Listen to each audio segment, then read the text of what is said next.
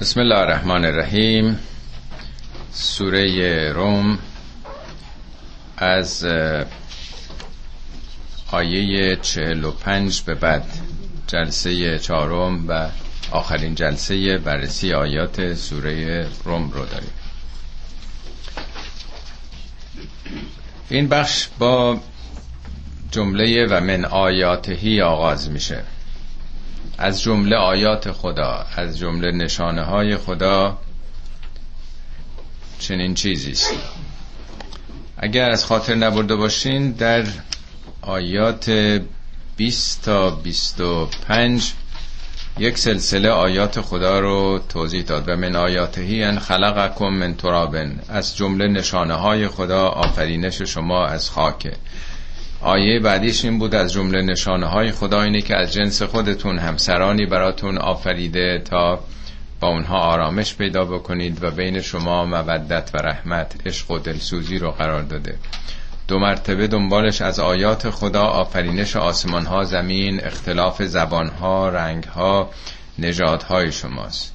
بعدیش من آیاتی از جمله آیاتش خواب شبانه روزی شماست. آیه بعدیش از جمله آیات خدا رعد و برقی است که می‌زنه مقدمات باران رو فراهم می‌کنه.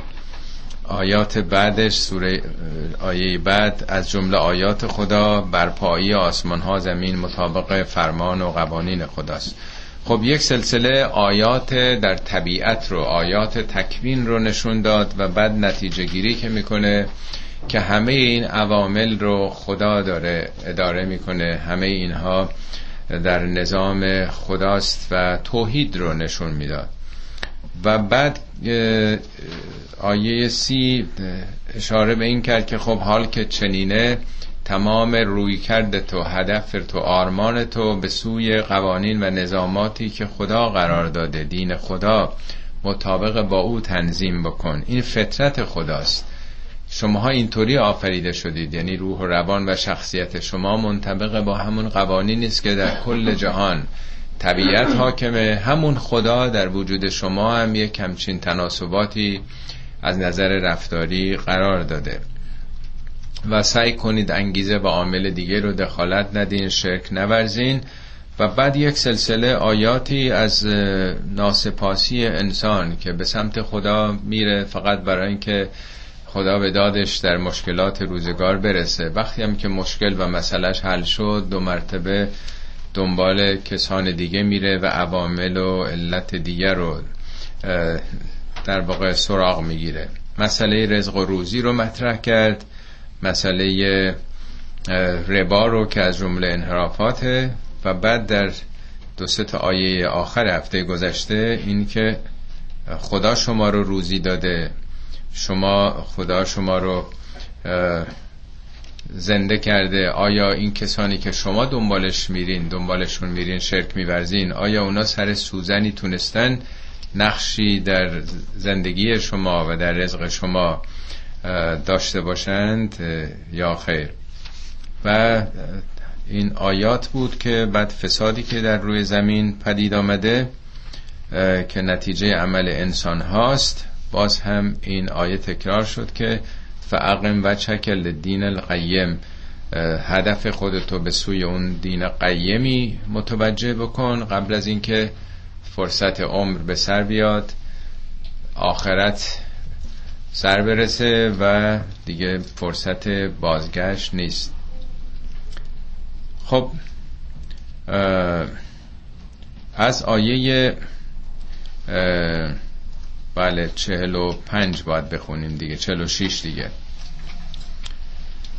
و من آیاتهی ان یرسل الریاح مبشرات این باز یک نشانه دیگه از خدا. از جمله آیات خدا نشانه های ربوبیت او.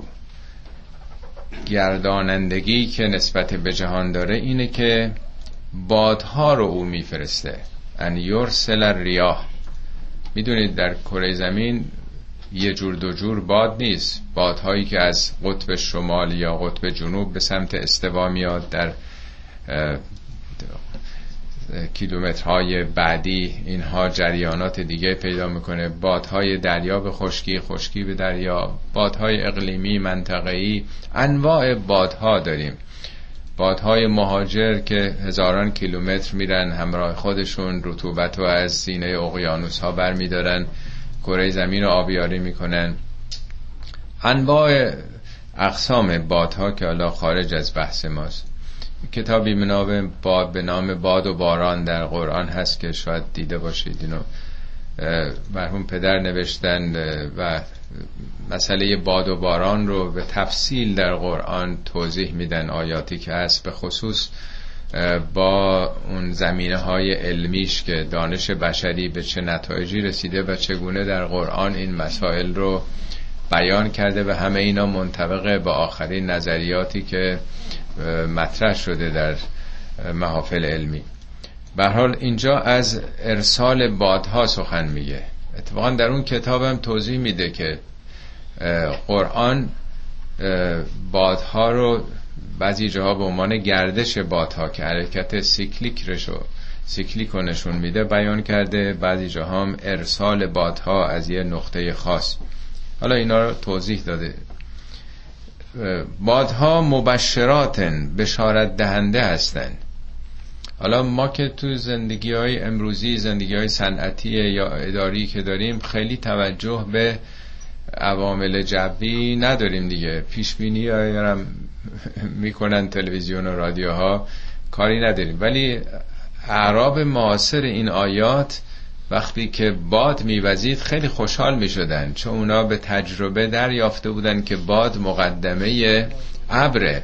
باد وقتی میوزه اختلاف سطح ایجاد میشه و ابرها پدید میان. بنابراین خوشحال می‌شدن. بشارتی بوده برای اینی که ابرهایی به سرزمین اونها حرکت بکنن و ابرم که مقدمه باران بوده. بنابراین برای زندگی هایی که با طبیعت سر و کار داشتن باد علامت خیلی خوبی بوده. مبشراتن بشارت دهنده است و لیوزیقکم من رحمتهی تا بچشاند به شما از رحمت خدا یعنی همان بارانی که زمین رو احیا می‌کنه. و دیگه چی؟ ول تجری الفلکو به امرهی تا فلک میشه کشتی. فلکم چون میگرده چون کشتی حرکت می‌کنه تو دریاها فولک بهش گفتن یعنی گردش در واقع. نامش دلالت بر حرکت گردشیش می‌کنه. از جمله تا کشتی به امر خدا. منظور از امر در سوره های دیگه توضیح داده. میگه کشتی به امر خدا حرکت می‌کنه. منظور نیروی باده که به فرمان خدا جریان یافته.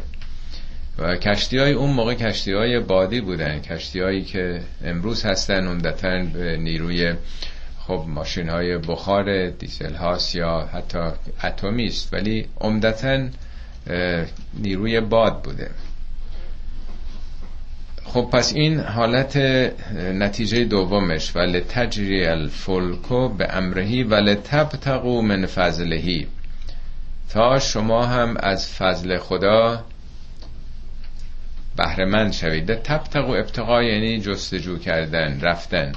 این اصطلاح ابتقاء وجه الله در قرآن چارده بار اومده فضل خدا. دنبال فضل خدا رفتن. پنج بارش درباره کشتیه. اصولا فضل خدا ما بعضی جاها میگیم که رحمت خدا بعضی جاها میگیم برکت خدا بعضی جاها میگیم فضل خدا. هر کدوم اینا یک معنای خاصی داره. برکت خدا برکت یعنی چیزی که نعمتی که هست برکه آبیست که ثابته یعنی موقت نیست. وقتی میگیم رحمت خدا یعنی خدا روی محبتش لطفش دلسوزیش این رو به شما داده. وقتی میگیم رزق الله منظورمون رزق به معنای روزی ماست مصرف ماست. ولی وقتی میگیم برید دنبال فضل خدا فضل یعنی فزونی افزایش. یعنی معدن همه این نعمات در طبیعت هست. فضل اینا آدم دانشمند میگن فاضل دیگه. یعنی خیلی می‌دونه خیلی می‌دونه. آبای زیادی رو میگن فاضلاب دیگه نیست؟ فضل یعنی اون چیزی که زیاده. برید دنبال زیادی های خدا. پس کشتی یه وسیله است که ما رو میفرسته دنبال نعمات فراوان و زیاد خدا. در کجا؟ هم در دریا هاست تجارت می‌کنیم با کشتی ها حمل و نقل داریم. خود کشتی ها یه حمل و نقل ارزان دیگه. دیگه سوختی هم نداره. سوختش دست خداست. باده.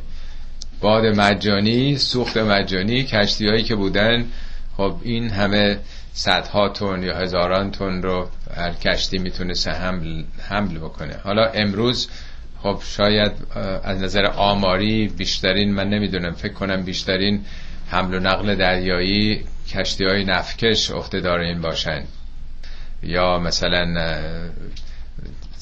مواد سنتی حالا مواد اولیه یا تولیدات سنتی نقش مهم دارن دیگه. خب این به حال همه فضل خداست دیگه. حالا یا سیر و سفر یا حمل و نقل کالاس هر چیزی. یا استخراج فرض کنید در و مرجان و موقع بوده یا اکتشافات علمی بوده. میگه برید با کشتی دنبال فضل خدا. البته فضل خدا رو با دلایل دیگه هم تو قرآن آورده. میگه شب موقع توجه به خداست استراحت و آرامشی است که با یاد خدا باشید ولی روز برای رفتن دنبال فضل خداست. یعنی پس هر کاری ما می‌کنیم دنبال فضل خدا داریم میگیم دیگه. هر کاری هر business ی شغلی داریم داریم از اون چیزی که خدا امکاناتی که در اختیار ما داده بهره می‌گیریم دیگه. جالب قرآن میگه تو نماز جمعه که رفتیم وقتی نماز تموم شد بلند شین برین دنبال فضل خدا. یعنی اگه نونوا هستین اگه بقالی اگه کارگری اگه مهندسین دکتری همینا فضل خداست. یعنی برین دنبال به دست آوردن اون چیزایی که تو طبیعت وجود داره.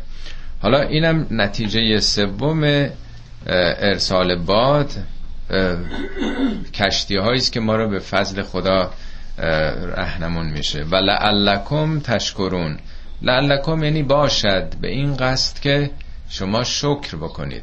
شکر منظور تنها به زبان آوردن نیست. مرحله اول شکر قلبیه.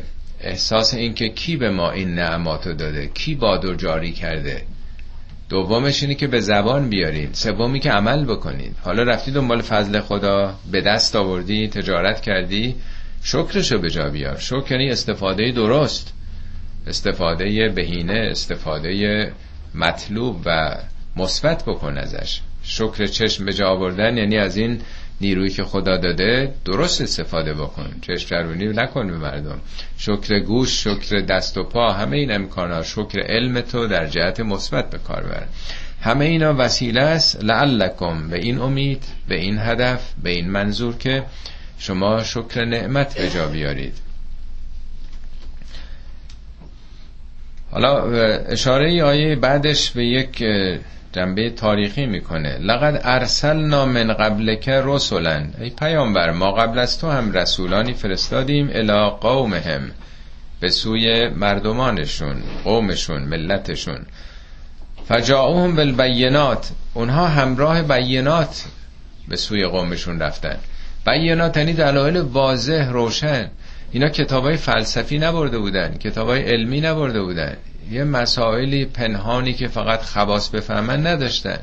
دو دو تا چارتا بوده. حرفاشون خیلی بین و روشن و آشکار بوده. زن و مرد پیر و جوان شهری و روستایی همه میفهمیدن پیام اینها رو.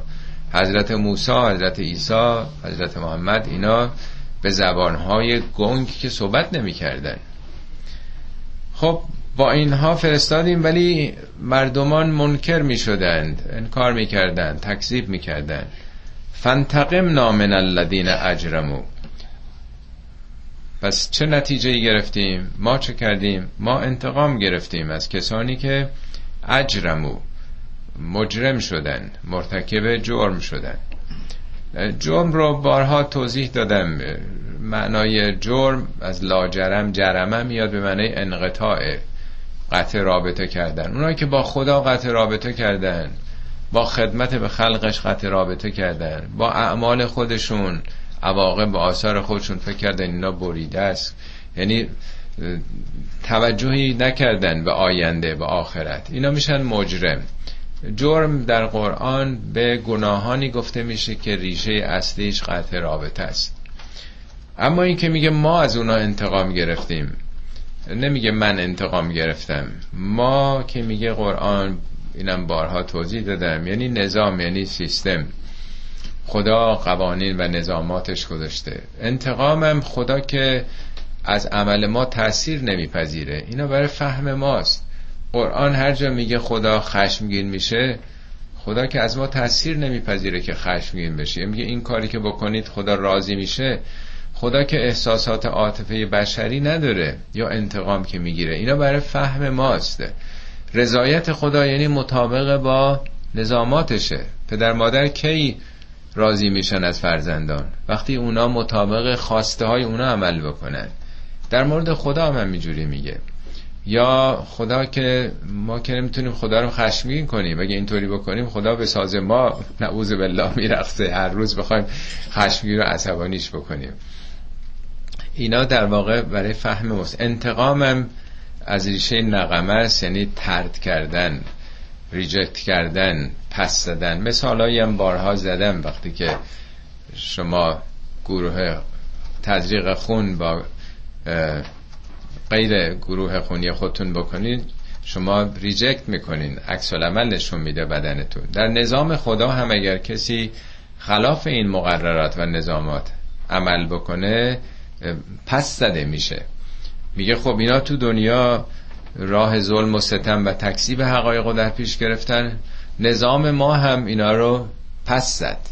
پس زد. یعنی خودشون هماهنگ با اون نظام نکرده بودن. ریجکت شدن در واقع. و کان حقا علینا نصر المؤمنین. نصرت کردن مؤمنین یاری کردن اونا این به گردن ماست این یه حقی است به گردن ما. بنابراین وقتی اینا این ستمگران اونها رو آزار میرسوندن مانع عبادت توحیدی خدا می شدند اونچه که در سرنوشت همه انبیا خوندیم شکنجه و آزارا که می‌دادن.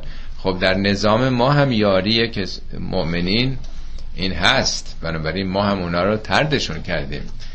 یک باغبانم در مزرعش علف های هرزه رو که مانع و مزاحم گیاه های زیبا و خوب و مفید هستن باغبونم میاد اینا رو حرس می‌کنه اینا رو می‌کنه دور میریزه.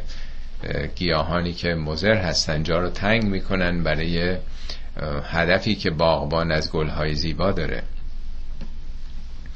الله الذي يرسل الرياح فتثير السحابا باز برمیگرده به خدا. این رو مثالی باز از حرکت بادها میاره.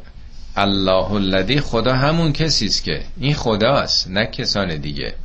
الله الذی یرسل الرياح بادها رو میفرسه بادها چیکار می‌کنن؟ فتثیر سحابن. ابرها رو برمیانگیزن. تو سی رو با سه سه نقطه یعنی شخم زدن زیر رو کردن. دفعه گذشته فکر می‌کنم عرض کردم. به گاو نر میگن سور دیگه. چون شخ می‌زنه زمین رو. انقلاب رو هم بهش میگن سوره. سوره. از سورت فلسطینیه انقلاب فلسطین مثلا. انقلاب هم زیر رو می‌کنه دیگه. نظام قبلی رو که بالاست میارتش پایین. تودهای مردم میرن بالا. جامعه رو زیر رو می‌کنه. سوره. حالا بادهام چیکار می‌کنن؟ انقلاب ایجاد می‌کنن. انقلاب جوی دیگه. ما میگیم انقلاب جوی ایجاد شده. یعنی بادها می‌زنن بر سینه اقیانوس ها دریاها. اون هوای مرتوب رو چکار می‌کنن؟ که که می‌برن بالا. وقتی می‌برن بالا این تعادل جوی به هم می‌خوره.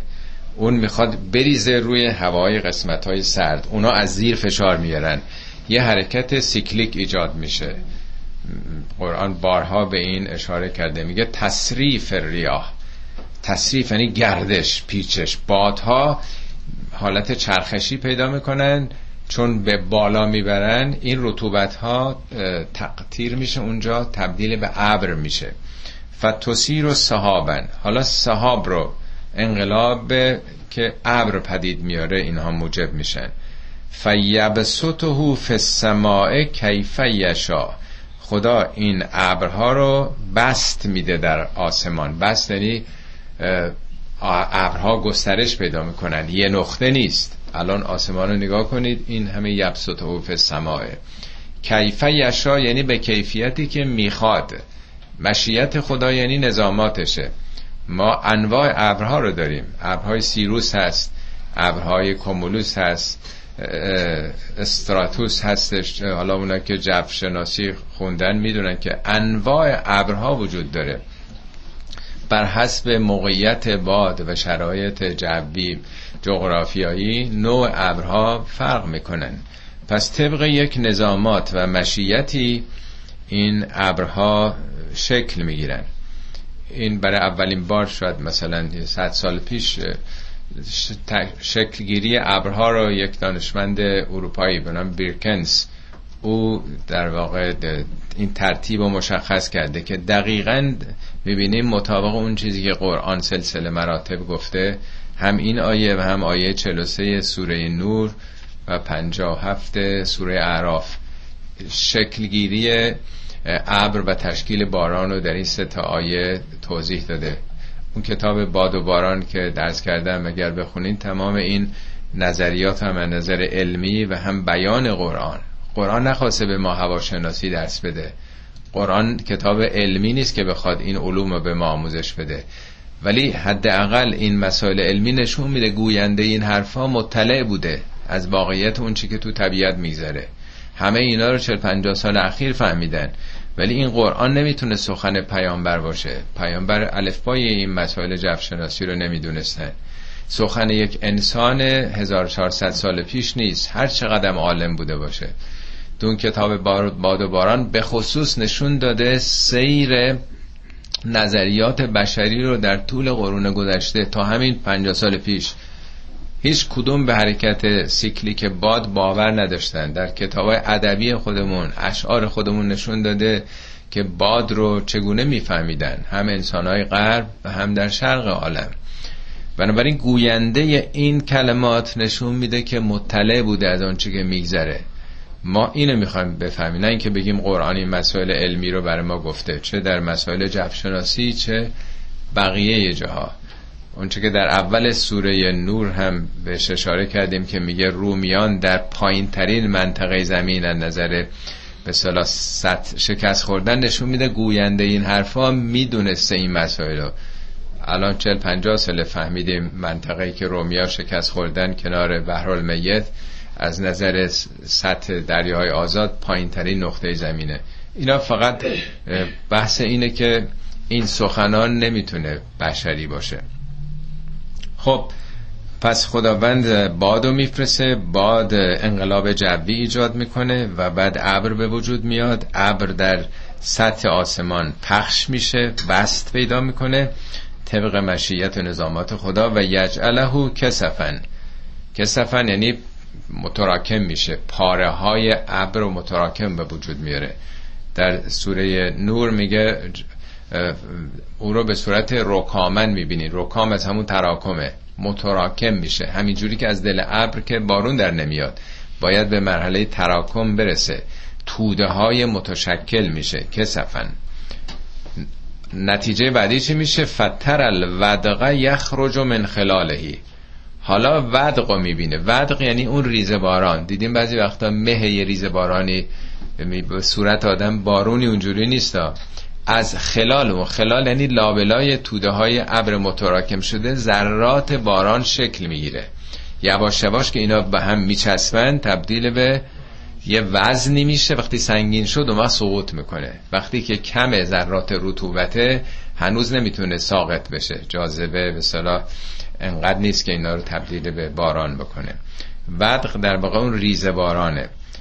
فتر الودق یخرج من خلالهی فاذا اصاب بهی من یشاء من عبادهی وقتی که خداوند این باران ها را میرسونه اصابه یعنی اصابت میده یعنی اونا رو در معرضش قرار میده برخوردار میشن از این باران. عبادش بندگانی که روی زمین هستن ازاهم یستبشرون. ناگهان خوشحال میشن. گل از گلشون میشکافه. به خصوص ارز کردم این آیات متناسب با مردم منطقه محروم خشک و استوایی عربستانی که باران براشون طلا جواهر بوده دیگه. ناگهان کیف می‌کنن که حالا بارون داره میاد. و ان کانوا من قبل ان ینزل علیهم من قبلهی لمبلسین. هرچند قبل از اینکه باران بیاد اینا کاملا معیوس شده بودن. مبلس ابلیس هم از همین ریش هست دیگه. ابلیس کسی است که از رحمت خدا معیوس شده. یعنی میگه در شرایطی که دیگه به کلی معیوس شدن احساس می‌کنن هیچ محصولی ندارن سرزمینشون خشک آب خوردنم ندارن. ناگهان مثل اینکه یک موهبتی از آسمان آمده باشه خوشحال و مستبشر میشن فنظر الى آثار رحمت الله. نگاه کن به آثار رحمت خدا در طبیعت. کیف یحیی الارض بعد موتها که چگونه زمین رو بعد از مرگش زنده می‌کنه. ان ذالک لمحیی الموتا. این همون کسی است که مردگان زنده می‌کنه. یعنی این این نظامات این قانون این خدایی که این نظامات رو قرار داده. این زمین افسرده زمستانی که خشکم هست چگونه یه آب که می‌رسه این دانه هایی که در دل خاکه که بیشترش هم دیدم ممکنه نشه انقدر ریز باشه دو مرتبه همون گیاه رو احیا می‌کنه. یعنی شما هم ذرات وجودتون که در دل خاک جنهای شما اینا با یه شرایط که بهار دورانی دیگری همه اینا می‌تونن اطلاعات رو دو مرتبه عرضه بکنه. ان ذالک لمحی الموتا و هو علی کل شیء قدیر. او بر هر چیزی قدیره. حالا قدیر رو ترجمه می‌کنن توانا ولی قدیر ارز کردم از چه قدر میاد. قدر یعنی اندازه. خدا اندازه و نظام در جهان قرار داده. همه چی رو حساب و کتاب منظم و مقدره. حالا خدایی که این همه باران رحمت میفرسه حالا تو طبیعت بعضی وقتا هم هست که تابستون باران گرمی میبزه همین یک دو هفته پیش یه مرتبه دو روز سه روز چقدر هوای گرمی اینجا بود. دائما اینا پیش میاد دیگه. میگه انقدر ناشکری هم نکنید. حالا استثنان وقت اتفاقی افتاد که ناخوشایند شما بود. فراموش نکنید مواردی رو که همیشگیه. ولئن ارسلنا ریحن حالا اگه ما یه بادی بفرستیم فرعاه مصفرن حالا اون کشتزارشون رو زرد ببینند. یعنی نتیجهش این بشه که زرد بشه. یه باد گرمی داغی وزیده. حالا گیاه شما زرد شده کشتزارتون لزلو من بعدهی یک فرون بعدش دیگه ناسپاسی می‌کنن. ممکن همه چی میشه. یعنی می‌خواد بیس چیز رو نشون بده که بعضی ها چقدر بیزرفیت هم بابا یه عمری تو همیشه بهرمند بودی. حالا یه بار که بهت نرسیده یا تو زندگی یه گزندی بهت رسیده که اونم تو مجموعه بالاتر از یه نگاه فراتر برای خودش قانونمنده. چرا همه چی رو یادت میره؟ درست مثل دعواهای بعضی زن و شوهرها یعنی که همه چی دیگه فراموش میشه. سر یه ناخوشایندی همه چی به هم می‌خوره کاسه کوزه ها به هم می‌خوره و همه چی نادیده گرفته میشه. به حال اون بادگرم هم برای خودش حساب و کتابی داره. اونم اگه نباشه آسیب به طبیعت می‌زنه. در یکی از این شهرهای شمال کالیفرنیا بودم اونجا می‌گفت که مثلا گیلاس اگر تا پنج روز یخمندو نباشه انقدر زیر صفر نره میوه دیگه نخواهد داد. یا آفت انقدر زیاد خواهد شد که دیگه همه شبه میره باید فلان میوه باید 20 روز درجه حرارت زیر یخمندون تا این درجه برسه. یعنی اصلا خود میوه هم هر کدوم تاوه یخمندون گرما سرما هستن. باد گرم برای خودش نظامی داره. حالا خیلی مصیبت هم که ما خبر نداریم. ولی همه اینا هم سازنده است.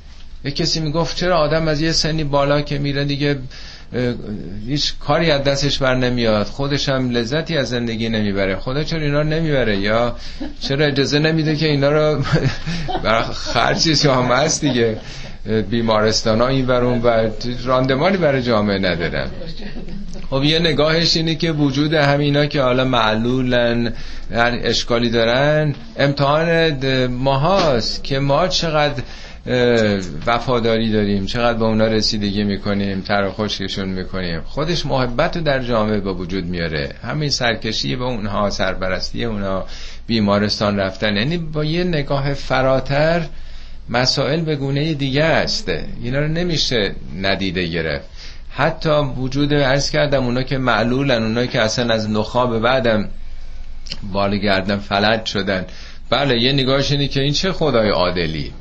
این همه مثلا معلول و عقب افتاده و اینا هست. ولی نگاهمون جامعه تر باشه در مجموع هم به خود اونا خداوند رحمت ویژه داره که ما خبر نداریم. چون مسئله دنیا که تنها نیست یه ابدیته. و هم این مجموعه با هم داره کار می‌کنه. خب حالا این حرفا رو چجوری میشه تفهیم کرد به دیگران؟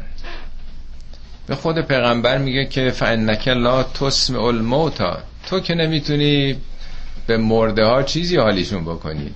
تسمع یعنی بشنوانی منظور از مرده مرده جسمی نیست. یعنی هم کسی که مرده باشه خب نمی‌تونه بفهمه.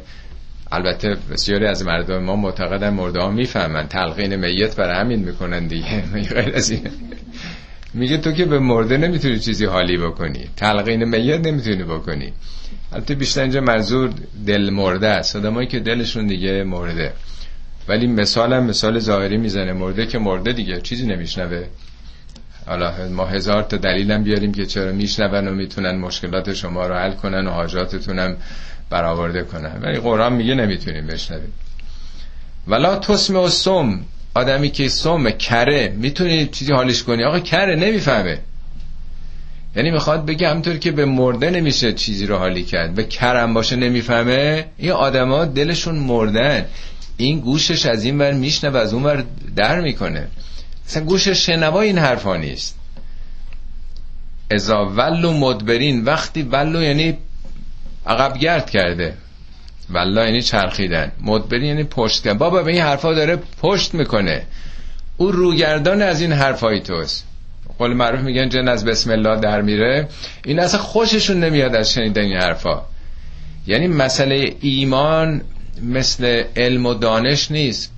بالاخره شما توی یک کلاسی اگه رفته باشین توی دانشگاهی بالاخره هر چقدر بیزار باشین از اون درس بالاخره وقتی چند ساعت رفتین اونجا وقتی تو گوشتون این مطالب علمی رفت یاد می‌گیرین. کتابم آدم می‌خواد بزنه زمین ولی وقتی مجبوره که برای نمره بخونه بالاخره یاد می‌گیره دیگه. البته با عشق و اشتیاق زودتر و بهتر و عمیقتر یاد می‌گیره. متنفر هم باشه بالاخره یاد می‌گیره. ولی میگه ایمان اینجوری نیست. پیغمبر خدام خودشو بکشه ایمان تو دل کسی نمیره. اینو ده ها بار تو قرآن گفته که تو خودت بکشی فایده نداره. ایمان یه امر قلبیه. تا این دریچه دلشو باز نکنه چیزی نمیره. این بسته است. گوششو بسته است. فقط میشنوه. حالا همین شیوه رو آدم می‌تونه با فرزندانش با کسان دیگه نمیشه به زور بچه ها رو هم به نماز و به نمی‌دونم دین و اینا پوششون کرد اجباری کرد. فقط تنها کاری که میشه کرد دل اینا رو جذب کرد. به گونه ای رفتار کرد که خودش علاقه من به عاشق بشه. اون وقت میاد. وقتی پیغمبر نمی‌تونه وای به حال ما. پیغمبر راجع به همه امت ما حداقل تو خانواده خودمون یا دوست و آشنا. تغییر عقیده و جا گرفتن ایمان در دل قوانین خودشو داره. و ما انت به هادل امی انزلاته. تو می‌تونی کور رو هدایتش کنی؟ یعنی نمی‌بینه. همینطوری که کور ظاهری رو نمی‌تونی بگی برو دست چپ دست راست فلان.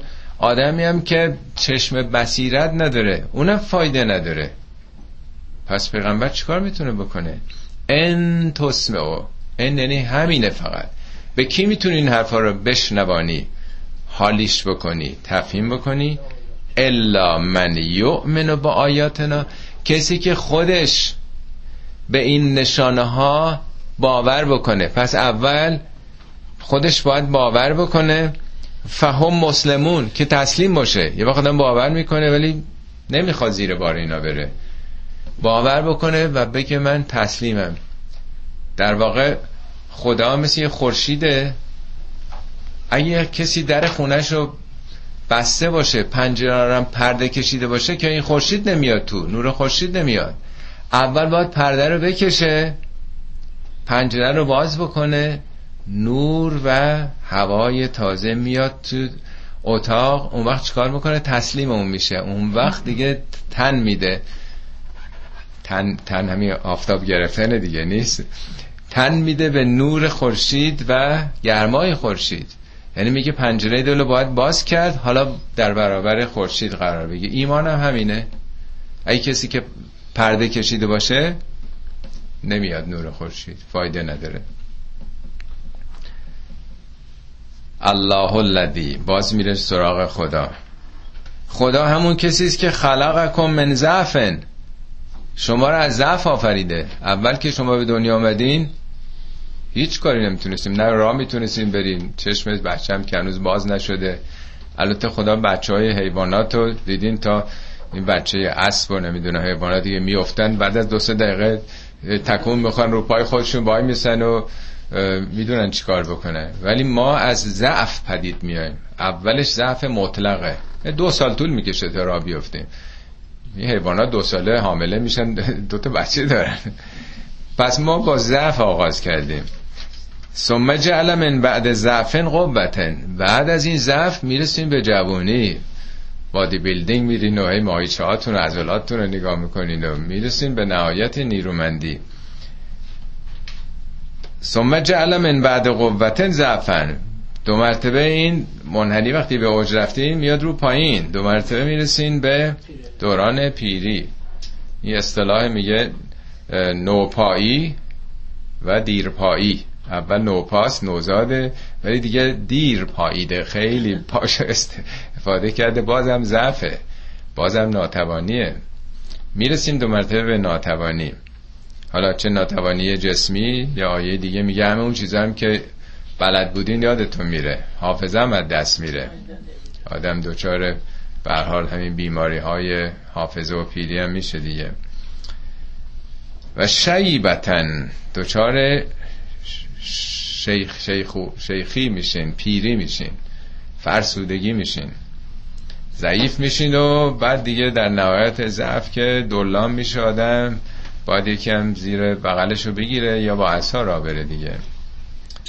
میگه اینا که دست شما نیست این دوران رو باید طی بکنید.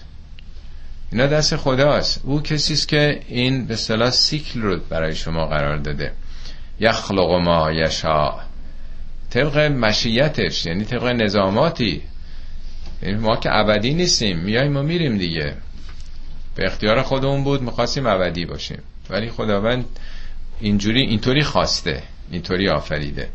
و هو العلیم القدیر. او علم داره و اندازه گذاشته. عمرمونم رو قدر و اندازه است. اینا حساب و کتاب داره.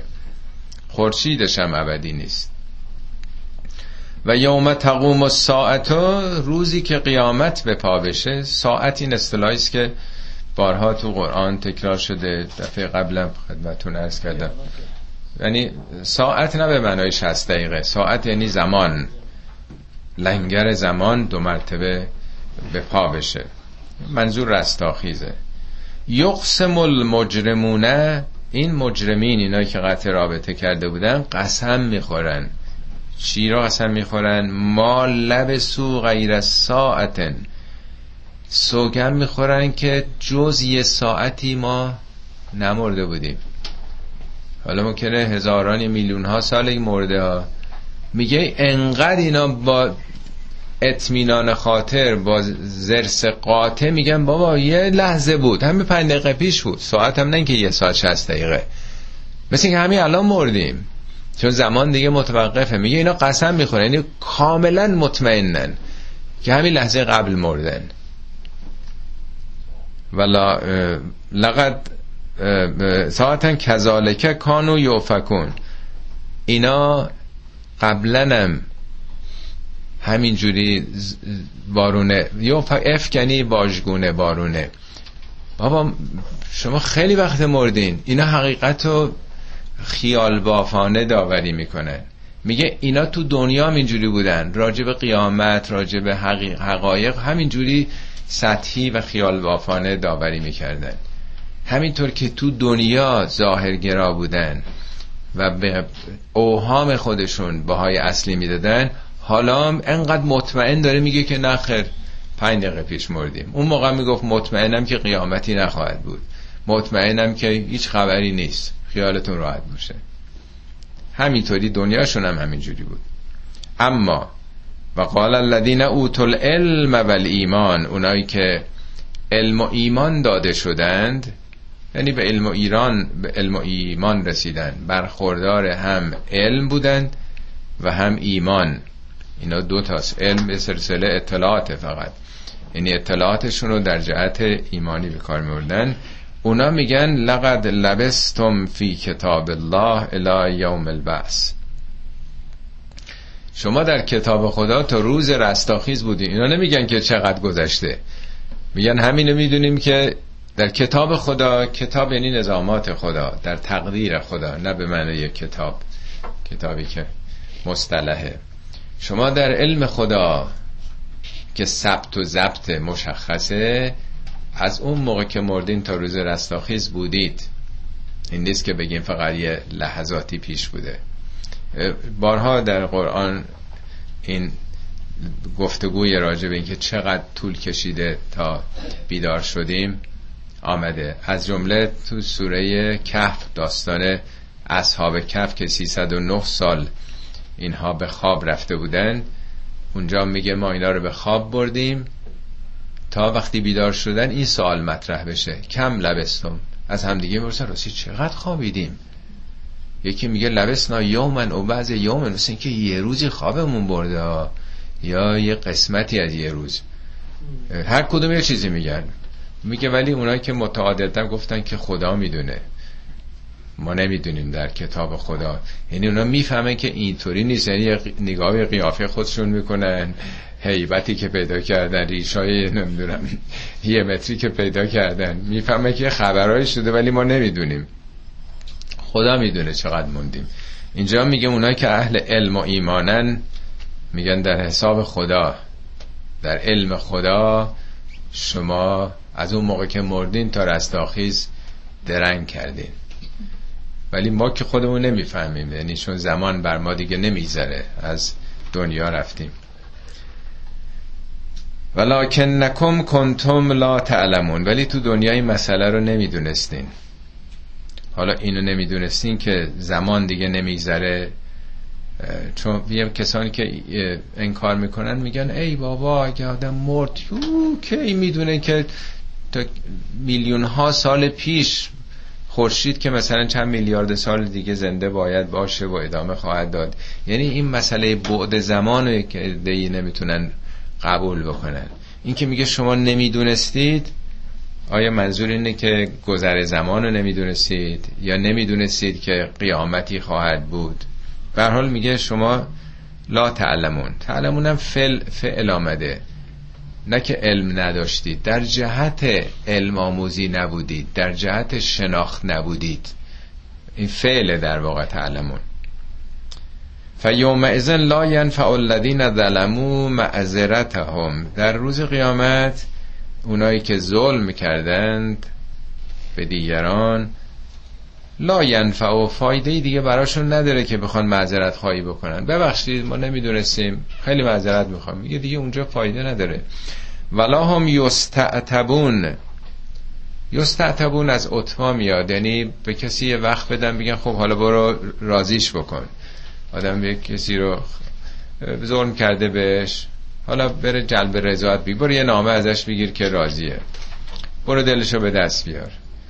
اونجا نه معذرت فایده داره نه به کسی دیگه فرصت میدن بره. از طرف مقابل اگه مالشو خورده حالا تو راضی باش به درد تو که دیگه نمی‌خوره. ما بدبخت شدیم تو بیا حالا رضایت بده. چون آخرت دیگه دار عمل نیست. داره جزاست. سال تحصیلی که تمام شد مدرسه دیگه چی چی آدم میگه؟ معذرت می‌خوام اجازه بدین حالا میرم می‌خونم تا فردا صبح یه بار دیگه من امتحان کنم نمیشه دیگه زمانش گذشته. ولقد ضربنا للناس فی هذا القرآن من کل مثل ما زده ایم للناس برای مردم به نفع مردم. فی هاز القرآنه در این قرآن چی زدیم؟ من کل مثلا از هر مثالی زدیم. منظور ضرب المثل زدن نیست. خود مثال یعنی یه مدل و یه الگوی برای فهم. در زبان عربی مجسمه رو چی بهش میگه تمثال. تمثال نیست. جمعش تماسیله بوت های سنگی چوبی رو میگن تماسیل دیگه. اینا یعنی مجسمه یک مدل یه الگوی برای حال مجسمه شیر درست می‌کردن نمی‌دونم مجسمه اسب یا مجسمه آدم یا مجسمه های دیگه. مجسمه در واقع ما برای اینکه اگه یه چیزی رو ندونیم میگن این مجسمشه حالا هم می‌تونه چیزای مادی باشه مثل مجسمه. انسان ها می‌تونن مجسمه اخلاق باشن دیگه نیست؟ قرآن میگه حضرت عیسی مثلا لبنی اسرائیل یه مثلی بود اس... بنی اسرائیل. یعنی می‌خوان بفهمن ایثار مهربانی گذشت یعنی چی؟ اینم مجسمش. اینم تمثالش در واقع. عیسی یه مثلی برای بنی اسرائیل بود. یه نمونه و الگو رول مدل خودش میشه مثال دیگه. میگه خداوند برای اینکه شما بفهمین از هر چیزی مثال زده. یعنی هر چیزی رو که درست مسائل هدایتی گفته برای اینکه بفهمین به یه زبانی یه جوری بیان کرده با نمونه هایی که تو طبیعت هست تا شما بفهمید. مثلا میگه اونایی که شما می‌خوانید نتونستن یه مگس هم بیافرینن. مگس اگه ازشون چیزی رو برداره نک بزنه ببره نمی‌تونه ازشون بگیره. ببین هم طالب ضعیفه هم مطلوب. میگه خدا اینطوری مثال می‌زنه. یعنی از یه پشه برای اینکه بفهمه که در همون پشم چه شگفتی هایی هست و یا ما چقدر ضعیفه میره همش مثاله. یا میگه که اونایی که دنبال غیر خدا میرن کارشون مثل انکبوته انکبوت لو نمی‌سازه. و نه آهن البیوت لبیت بیت الانکبوت سستنی خونها خونه انکبوته میگه شما در واقع دارین به تار انکبوت تکیه می‌کنید. این خانه ای نیست که دل ببندین تاغوت ها جباران. خدا رو ول کردین به خانه های انکبوتی دل بستین. جالبه که انکبوت خانهش تومش دامشه. اونجا هست ولی هر کسی بره طرف اون اول کاری هم که دیده انکبوت تا می‌گیره زود با این دوتا دستش دست و بال اونا رو میبنده اسیرشون می‌کنه. دیگه تکون نمی‌خوره یواش میره شیره جانشون رو میمکه. یعنی می‌خواد بگه اونا از شما دارن سو استفاده می‌کنن. شما سیاهی لشکر اونا هستین. اونا استثمار می‌کنن شما رو. بنابراین نرید دنبال تاقوتا وابسته به کسان این همش مثاله. میگه ما تو این قرآن برای هر موضوع هدایتی یک نمونه دادیم. نگاه کنید. اینا رو مثال است ولقد ضربنا للناس برای آگاهی مردم فی هاذ القرآن. در این کتاب من کل مثلا اما ولا ان جئتهم به آیتن اگه یه آیه‌ای بر اینا بیاری نشون بدی این مثالا رو مطرح کنی آیت قرآن که آمده لیقولن الذین کفروا ان انتم الا مبتلون. این لیقولن لامش و نونش دوبار تاکیده یقولو بوده. لیقولن یعنی صد درصد. غیر از این نخواهند گفت. کافرون. کافرون یعنی که انکار می‌کنن منکرن. کفر یعنی پوشوندن دیگه حقیقت رو بپوشونه. چی میگن؟ میگن بابا این شما آدمای باطلی هستین. ان انتم الا مبتلون. نمیگن حرفاتون باطله. خودتون باطلی اصلا یعنی شخصیت طرف تو آدم عوضی هستی. مبتلون یعنی تو آدم آدم متعصبی عوضی هستی باطلی. یعنی با ارزش های ما یه مهر باطل رو زدیم دیگه. یعنی هر آیه هم بیاری میگم بابا این مزخرفات رو جمع کن برو پی کار خود دیگه, دیگه بست دیگه. یعنی حرفا نزنین. این حرفا مزخرفاته باطله. میگه عکس العمل اینه. این نیست که تو فکر کنی آیات انقدر مهمه داریم میگیم چرا ایمان نمیارن؟ اون نمی‌خواد ایمان بیاره. برای همه اینا رو باطل می‌دونه. کذالک یتبع الله علی قلوب الذین لا یعلمون. این چنین خدا بر دل کسانی که نمی‌دونن چیکار می‌کنه؟ یتبع الله. تب زدن یعنی مهر ثابت زده. حالا یعنی چی؟ مطبوعات چون قدیم کلیشه بوده دیگه. سرب کلیشه سربی بود. حالا دیگه الکترونیکه. چاپخونه همیشه این حروف و الف ب به صورت سربی درست می‌کردن. اینا که برای هم میچسبوندن یه کار خیلی سختی با دست باید میچسبوندن. بعد اینو کلیشه می‌زنن می‌زدن رو کاغذ. اینو می‌گفتن مطبوعات. تب یعنی ثابت شد. کلیشه خورد. طبیعت هم یعنی ثابت دیگه. طبیعت انسان. طبع انسان سجایاش خلقیاتشه که ثابته. تب زدن یعنی کلیشه ای کرد دل اینا کلیشه ای شده. حالا امروز میگیم چی؟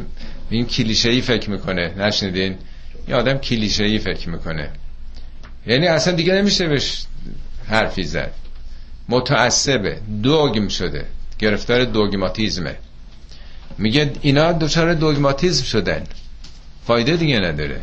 اینا که نمی‌فهمن این مسائل هرچی هم بگین تغییر نمی‌کنن. دلشون گرفتار یک نوع تب مهرم که میدن آخر یه پر مهر می‌زنن این تمام شد دیگه. دل انسان که قابلیت انعطاف و تغییر باید داشته باشه این دوچار حالت کلیشه شده شکل گرفته. آخرش هم یه توصیه است به پیامبر و همچنین به همه ما. حالا این آدمایی که این چنینن چیکار میشه کرد؟ میشه بهشون فوش داد. چی کارشون میشه کرد یا به درد نمی‌خوره با سرکوبشون کرد فصبر 19 بار در قرآن به پیغمبر گفته تحمل کن. فصبر ان وعد الله حق. تحمل کن. وعده ای که خدا داده آخرته حقه. حق یعنی راسته. یعنی تحقق پیدا می‌کنه. اینا شعر نیست. اینا فریب مردم نیست. ولا یستخفنک الذین لا یوقنون ولی اونایی که یقین ندارن به آخرت مواد تو رو خفیف بکننت. خفیف در برابر چیه؟ خفه خفیف تخفیف اینا یه ریش است. مقابلش سنگینه دیگه. می آدم باید سنگین باشه. از کوره در نره. از جا در نره تا یک کسی انکار کرد بعد گفتش که آقا بریز دور این حرفا یا مزخرفاته. یه مرتبه رگ گردنتون صاف نشه رنگتون نپره. عکس عملی آدم نباید نشون بده. میگه سنگین باش با وقار باش با ثبات باش. مبادا عکس حرف اینا. عمل اینا که منکر خدا و آخرتن تو رو سبک بکنه. یعنی از جا در بری. این شعر معروف مولویه میگه باد خشم و باد شهوت باد آز آز یعنی هرس برد او را که نبود اهل نماز.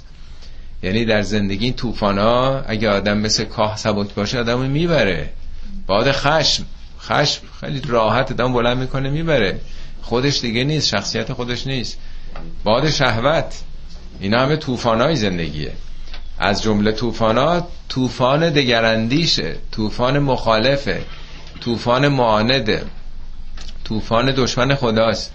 میگه نبره این طوفان تو رو. سنگین تحمل بکن احترام بذار. او حق داره عقیده خودش رو داشته باشه. تو هم عقیده خودتو داری. از کوره در نرو و خودتو نباز و عکس غیر منطقی نشون نده. وقتی به پیغمبر این توصیه داره میشه دیگه تکلیف ما روشنه. خیلی ممنون و متشکر. صدق الله العلی العظیم.